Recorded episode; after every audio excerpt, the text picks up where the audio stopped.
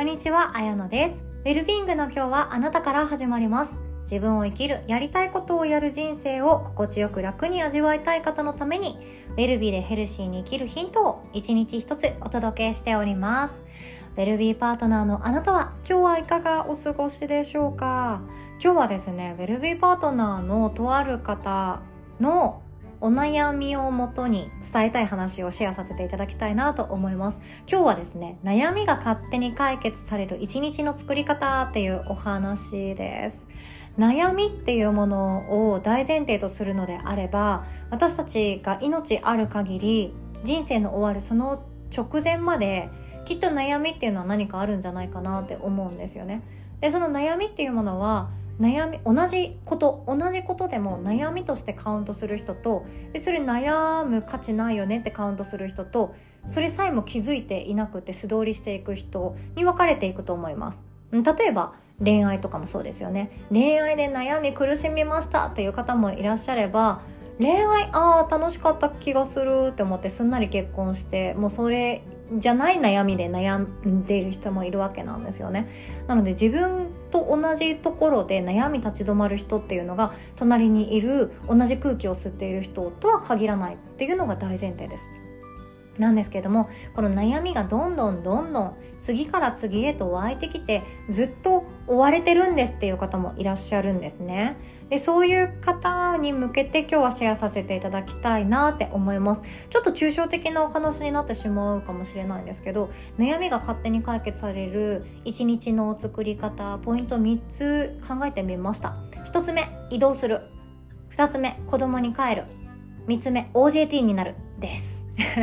ですって言ってますけど何のこっちゃですよね。悩みが勝手に解決される一日の作り方の一つ目は移動するっていうこと。なんですよ。これ移動するっていうのは電車に乗って移動するとか車に乗って移動するっていうよりかは逆でそこにとどまらないということ。これは私の中で大事にしていることでもあるんですね。っていうのも予期せぬところから想像もしない場所で今持っている悩みが解決されることってあると思うんですよ。例えば私だったら会社員時代の悩みが今 PTA で解決されていくことってあるんですよね。で会社員時代の私の悩みもほんと数えきれないぐらいありますけれどもその一つがですねちょっとこわもてな人になんか相談するのが苦手とかあとは忙しそうに走り回ってる人を呼び止めて相談したりこれって合ってますかって確認するのがとってもとっても苦手だったんですね。これ経験ありませんでしょうか？なんか忙しいってうわーってパソコン叩いて電話取ってよっしゃ行ってくる！みたいな感じで次帰ってくる時は19時！みたいなその多忙な人に間からちょっとすみません聞いてもいいですか？でここなんですけどこれで合ってますかね？あありがとうございますって言って もう自分の小さな小さな仕事の確認をその大きなことを動かそうとしている忙しい人に対して質問するのがとっても苦手だって怒られるんじゃないかとかうるせえお前引っ込んでろとか言われるんじゃないかとかなんかお前邪魔だなとかなんか言われるんじゃないかと思って怯えて聞けなかったことがあったんですね。で聞けなかったのがいいわけじゃなくって聞けなかったからずるずるずるずる自分の中で引きずってあ次の日になったあまた次の日になったとかでさっさと聞いてしまえば解決した話なのに解決するのが遅くなっちゃったとかなんで早く聞かないんだよって他の人から怒られるとかチームのメンバーが困っちゃうとかで本当にこの性格良くないなって思ってたんですよ。忙しそうな人を見つけて聞くことができないっていうこと。だったんですよね。でもこの悩みっていうのが PTA に入って今あのお話会っていうイベントのですね準備をやっていて劇の練習をやってるんですよ。いや本当に綾乃ちゃん何やってんのって思われるかもしれないですけど私にとっては本当に大事なこの一円にもならないけれどもなんか楽しいみたいなそこに今全力で向かっている最中なんですね。でもこれ私の人生の中では間違いなく大事なんですよ。これはまた別の回でお伝えします。でそうすると,、えーと、PTA のその準備をしている時劇の演劇なんですけど演劇の準備をする時にもやっぱりリーダーとかサブリーダーとか何々係さんっていう人たちがいっぱいいてみんなも駆け回るように忙しく動いてるんですよね。で私は新人でなんかまあまねっこから始めようとか雑用しますとかなんか振ってくれたら何でもやりますとかあピアノ弾きますとかなんかそんな感じで頼まれたことを全部やるっていう関わり方でなんか勉強していこうって思ってたんですねでそこでですよ全員が全員忙しい現場だけどめっちゃ楽しそうに質問できてたり「えちょっといい?」って呼び止めて話を聞いていたりなんかあれ？あれ？あれ？っていう風に私の会社員時代のあの時のあの悩みが今あなるほどねこの聞き方すればいいんだねとかあなるほどねこういう風に相手に入っていけばいいんだねっていうのが解決されていったんですよ目の前で。あなるほどこの話しかけ方でいいんだとか。あなるほどっていうものだらけすぎてあれ？なんか全然私いる場所も違うしキャリアも関係ないしだけれども私の中でずっと持ってた悩みが解決された。それはその会社でっていう場所以前いた場所で解決することができなかったものが全然違う場所で解決されたっていうことなんですよね。こういうことってありません？例えば美味しくカレーが作れるようになりたいなと思ってぼーっと歩いてて見つけたコーヒー屋さんのマスターがめちゃくちゃそれに詳しかったとか。あとはなんか自分の短所だと思い込んでいる部分。それをえそれってめちゃくちゃ長所じゃんって気づかせてくれる人に出会った時とかいろいろあると思うんですよね。ずっとそこにいると多分解決しないことってあると思います。ずっと同じ場所でずっと同じメンバーでずっと同じ頭でそこにいるっていうことをすると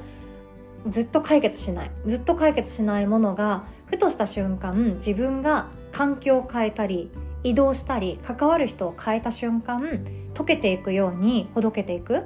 なんかそんな不思議な感覚を味わうことがとっても多いなって思いました。っていうことがあってですね。なので全然違う分野の学びって本当面白いなって思うんですよ。料理本を読んでると、えっと、ビジネスの勉強にもなるなって思うことあってこれはここでは言わないんですけどそうなんか面白いんですよとにかく。とにかく面白くってずっとそこにいるっていうのをやめた瞬間予期せぬところから悩みは解決していくんじゃないかなって思います。で2つ目ですね子供に帰るっていうことですね。これは子供になるとか自分の子供の真似っこしてみるってよりかは自分の幼少期に戻っていくようなイメージかなって思います。あなたが子供時代一生懸命何に時間をかけていましたでしょうか？自分の子供時代どういう時にドキドキしたりどういう時に誰かに助けを求めたりどういう時にあこれってこの人頼ったらいいんだよね？とかこの本のこのワードが私の心を安定させてくれるんだよね？とかこれに触れてる時って私すごくスカッとしてストレス発散できていくんだよね？っていうのありませんでしたか？習い事とか学校のこととか友達のこととかいろんな毎日があったかもしれないんですけどこの一番自分が心地よかった時に戻っていこうとするとあれこれ悩む意味さえもないじゃんっていうことになったりすることがあります。面白くてですね私たちは知らない間に、えっと、周りの人たちと必ず仲良くしなければいけないとか良好でなければいけない人間関係が良好でなければいけないとかあとは全ての人と協調性が必要そこにいる人たちと協調性を持って接することが大事だとか分かり合いたいとか分かり合った方がいい分かり合えなきゃダメだとか分かり合えてこその幸せだとかよく分からない正論っていうものに押しつぶされている魔法にかけられている時があるかもしれないんですよ。出る杭が打たれる職場なのかそれともマイナス査定の職場なのかいろんな評価のされ方っていうのがボスによっても違うと思うんですけどもうそんなのどうだってよくって私たち子供の頃って学校終わってからの時間の過ごし方ってどんな風にしていったんでしょうね。私最近記憶が戻ってきたんですけど誰かとつながるためとか誰かを喜ばせるために自分の夕方からの大事な時間使ってなかったんですよ。自分を喜ばせるために使ってたなって思うんですよ。お笑い番組見る。歌番組見る。でこんな曲あったらいいんじゃないかなと思って作曲する。これが私の夕方の過ごし方でした。あとはポケモンマジでムキムキに鍛えまくってまあムキムキにはならないんですけど鍛えまくってもう見た目からして女の子が使ってるようなパーティーじゃなくガチ勢の男子が選ぶようなポケモンばかりを6匹選んでポケモンバトルとかやってましたね。育てて育てて育ててとか。誰かが喜ぶことを一切やってない。誰かの目を気にしていない。自分がただ嬉しいことをやっていたなって思うんですよね。でそうするとですよ。そうすると今度グーンって今に帰ってきてください。今の大人の自分に帰ってきてください。自分を喜ばせることってやった方がよくってもしその悩みっていうものが自分を喜ばせることとは違う悩みなのであればその悩みは本当に悩む価値があるのかっていうことも気づいていく必要があるんじゃないかなって思ったんですよね。例えば誰かのために悩むこと。誰かに好かれたくって悩むこと。そういうことで悩むっていう時間。本当にあなたが必要なのであれば悩んだ方がいいと思うんですよ。例えばもう愛し愛されてこの人と人生共にするんだろうなって思ってるようなもうラブラブラブラブみたいな、ん、大好きすぎるこの人っていう人とお出かけする時の服でめちゃくちゃ悩むってめっちゃ楽しいじゃないですか。あの頃楽しいって思うわけなんですよ。これ着ようかな。えでも今日行く場所がアウトドアな感じだからデニムがいいよな。いやでもなっていう風に悩むっていうこと楽しいと思うんですけどそうじゃなくって悩んだ先に自分が喜ばない悩んだ先に自分の笑顔が待っていない悩みって本当に本当に自分の心とか痛みを感じながらそして自分の二度と帰ってこない時間を使いながら悩む価値があるのかどうかっていうことも考えていくともしかしたら悩みが勝手に解決されるっていうかは悩むっていうことをえこれ私じゃなくてもいい悩みだなーに気づいたりとか私なんで悩んでたんだろうふふふとか そんな風になっていく可能性もありますよね。ぜひとも自分の子供の頃に一度帰ってみてください。そしてもっとわがままだったはずなんですよ。自分の中でこれがしたいとかこれめっちゃ好きっていうのが子供の頃ってもっともっとあったはずなんですよ。朝はこれとかお風呂上がりはこれとかでも知らないうちにいろんなことを自分一人でやりすぎたりとかわがままなあいつダメだとかわがまま良くないとかわがままなまるはダメだ嫌いだお前なんかどうかいけみたいなねそれ直接言わなかったとしてもそんな雰囲気を出されたりそれ出されるのが嫌だからわがままなんてどこか置き去りにして自分の思いなんて聞こえないふりして大人になるっていうことをしたかもしれないんですよね。でも本当に大事なことって何でしょうね。一生面倒を見てくれる人じゃないんですよ。私たちの今周りにいる人って。自分のことを一生面倒を見てくれるとか自分の人生を幸せであるっていう保証してくれてる人は周りにいなくって。みんなすれ違った人とかみんなこと数年間だけ一緒にいる人とかかもしれないですよね。その人に自分の気持ちを押し殺してまで毎日を捧げるのってもしかしたらもったいないかもしれない。だからといってじゃあもう断固拒否とか分断みたいなそんな戦争みたいなことってしなくってもよくってそれを心地よくしてくれるのが私の中でマインドフルネスだなって思っていたりもします。そして悩みが勝手に解決される一日の作り方の3つ目はですね OJT になるっていうお話です。OJT です。On the Job Training ですね。でこれはどういう時に使われている用語かっていうとバイト経験者は多分やったことあるんじゃないですかね。私も大学生の時のスターバックスコーヒー OJT からスタートしました。OJT からスタートしてもう働けない自分がダメすぎてめっちゃ泣きましたね。なんで私はコーヒーをちゃんと運べないんだとか。なんで私はお釣りを的確に渡せないんだとか。もうなんかもう悔しくて悔しくって OJT って一番伸びるし一番即戦力にはなりやすいんですけど泣く瞬間もめちゃくちゃ多いみたいなそんなイメージがありますね。でこの OJT になるっていうのは何かというとありたい自分像をもう実践していくっていうことなんですよ。大前提としてですね悩むっていうことは自分が大事にしていることなんですね。自分が守っていることとか自分が強く願っていることに対して私たちは悩みます。例えばいいお母さんでありたいっていう思いイライラしたくない子供に八つ当たりしたくない可愛いお母さんでありたいっていう時ってそれはそうありたいっていう強い思いがあるから悩むんですよ。これ素敵なことだと思いません？悩むって素敵なことなんですよ。パートナーのことで悩んでいらっしゃる方パートナーとうまくいきたいっていう願いがあるわけじゃないですか。ビジネスうまくやりたいっていう方はそれがもっともっと伸びるって自分の中でも思ってるからもっと成長したいと思うわけじゃないですか。すごくないですか？悩むってすごく大事なことなんですよ。悩まない人生私は面白くないって思ってます。でもこの悩むっていうその向こう側ですよね。それこそ自分がこだわっていたりありたい自分像があるわけでそのありたい自分像になるっていうことをもうオン・ザ・ジョブ・トレーニングしちゃうんですよ。勝手にやっちゃう？勝手に実践しちゃう？失敗するかもしれないしこけるかもしれないしなんか、えー、なんでそれやってんの？って誰かから突っ込まれるかもしれないんですけれどももうやっちゃうっていうことなんですよ。準備して勉強してマニュアル読み込んでじゃあ1ヶ月後にデビューしましょうっていうバイトのやり方じゃなくってよしじゃあ早速レジに立ってみましょうみたいな。じゃあ早速エスプレッソを作ってみましょうみたいな。スチームミルクやってみましょうみたいな。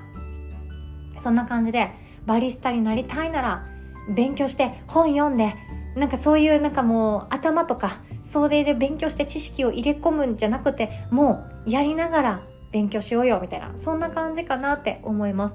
で悩みが勝手に解決されるっていうのはどういうことかっていうと一歩前に進んだらあこれ解決されたっていうことだらけだからだと思うんですよね。例えば登山って分かりやすくって登山山のてっぺんに登った景色を見てはあ達成したって思うようなあれはスポーツじゃないですよね。でも娯楽でもないですよね。何たる不思議なもう人によって違うと思うんですけど私も登山好きです。そろそろ行きたいなって思う季節になってきました。でそれも麓から一番下のところから出だしですよね。ここからって書いてる看板のところから登る時にえ登れるかな？不安だな？普通の人だったら3時間半かかるらしいよこの山。へえみたいな。不安っていう時ってやっぱり読み込んだりもう一回じゃあ地図確認しようとかこれ準備物合ってるかなとか。いや今日一回帰ってさもうちょっと近くのなんかハイキングみたいなところから練習しようかなとかいろんなことをするかもしれないです。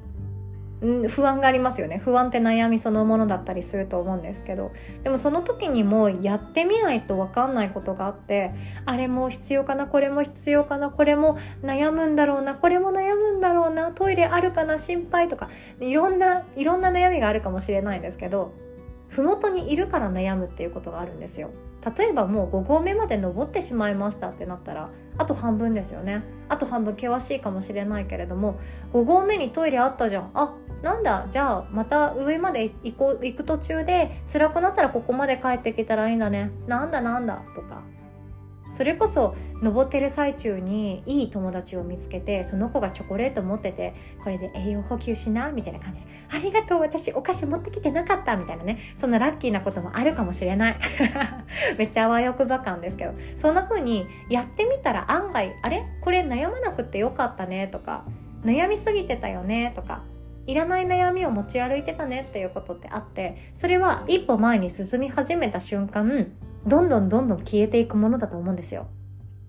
違う悩みがまたやってくることはあると思うんですけども私たちはこれからだっていろんな人と出会っていろんなところに行ったりしている限りふとした瞬間にあれ解決したなとかあれこれいらなかったなとか悩みすぎていたなっていうこと悩みを持ち物なのであれば持ちすぎていたなっていうことに気づいていくと思うんですよ。これ私の悩みじゃないじゃんあげるとかね返すわとか